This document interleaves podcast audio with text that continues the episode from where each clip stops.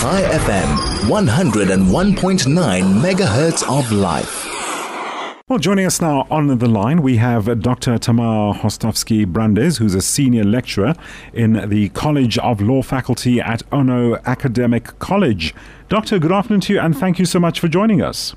Thank you for having me. indeed. Thank you for taking the time, Doctor, to look at this uh, recently held uh, case of genocide against Israel brought by South Africa and what possible results we can expect from this case. Let's begin by comparing notes and uh, looking at South Africa's case and Israel's case. What decision do you anticipate from these initial hearings? It's very, very difficult to mm. anticipate a decision. I mean, I'm not playing any uh, guesses game. Um, I think that you know the parties parties made their arguments. We're talking about um, preliminary measures. So you know, in right. terms of the level of proof that is required at this stage, this is not the main case. These are you know required for um, basically interim measures. Um, requested by South Africa. So, you know, we'll have the day, the result in the next few days. There's really no need to, or next few weeks, in relatively short time, there's mm. to no ability to guess. I don't know what the judges will decide. Um, let's compare. Uh, what did what what what was your take uh, on South Africa's case and Israel's case? What did you? What merits did you take out of that? Well, I think that when we're talking about um, about genocide, then the, you know the differences here is a difference regard to intent. So the main issue here is you know considering the fact that there are there is a lot of um, there are there is a lot of harm to to civilians uh, in Gaza, then you know basically the genocide case uh, turns around whether this is incidental damage or mm whether this is you know whether this these are deaths that, that were caused as a result of you know targeting legitimate military targets.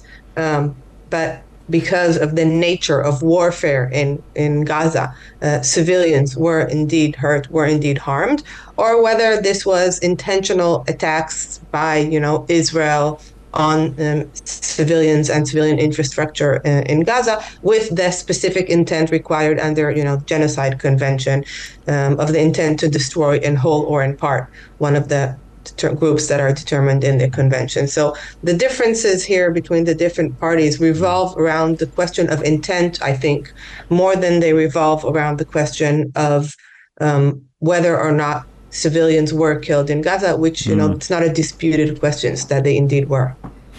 Doctor, uh, one of the concerns I've, I've noted in an article I read earlier on was that there, well, there are already concerns about the independence and impartiality of the judges. Your take on that? again, you know, I don't think I think it's very difficult to um, anticipate to, to talk about the court as a whole. Um, I think you know judges come from different countries. In mm. some countries, you know, there's more judge, judicial system is more independent. In other countries, the judici- judicial systems are less independent. Um, so there are some judges, but again, at the at the end, you know, the ICJ as a whole is perceived as an international, you mm. know, tribunal with its own reputation. So I don't find it very helpful to focus on you know the question of course that there are reasons i mean if you ask me if i'm worried then yes mm. i am worried and concerned about the possible result um, because i am worried that despite the fact that i'm, I'm not i don't want to guess but i think that the case for genocide against israel is actually a very weak case where this is true with respect to the final you know, decision, that one that will be in years from now. And because the level of proof that is required in this interim measure is a lower level of proof, then I am concerned that there are chances that the court will um, find that, mm-hmm. you know, it is probable that that Israel uh, might be, um, it is probable that Israel is uh, uh, performing genocide, mm-hmm. conducting genocide, which I think is not the case. Um, but I think that even this probability you know decision carries with it a lot of harm even if a few years from now eventually you know the case will be decided against south africa. So i'm not just worried about you know the actual measures that will be may or may not be imposed by the court although although that is of course an issue. But i am actually worried you know about the moral stain that is you know um, attached Indeed. to a decision stating that a state might be performing genocide, even if down the road, years from now, the case will be decided in its favor. Indeed. Doctor, I just wish we could unpack this story a bit further, but we are about running out of time to uh, discuss this any further. Doctor, thank you so much for joining us.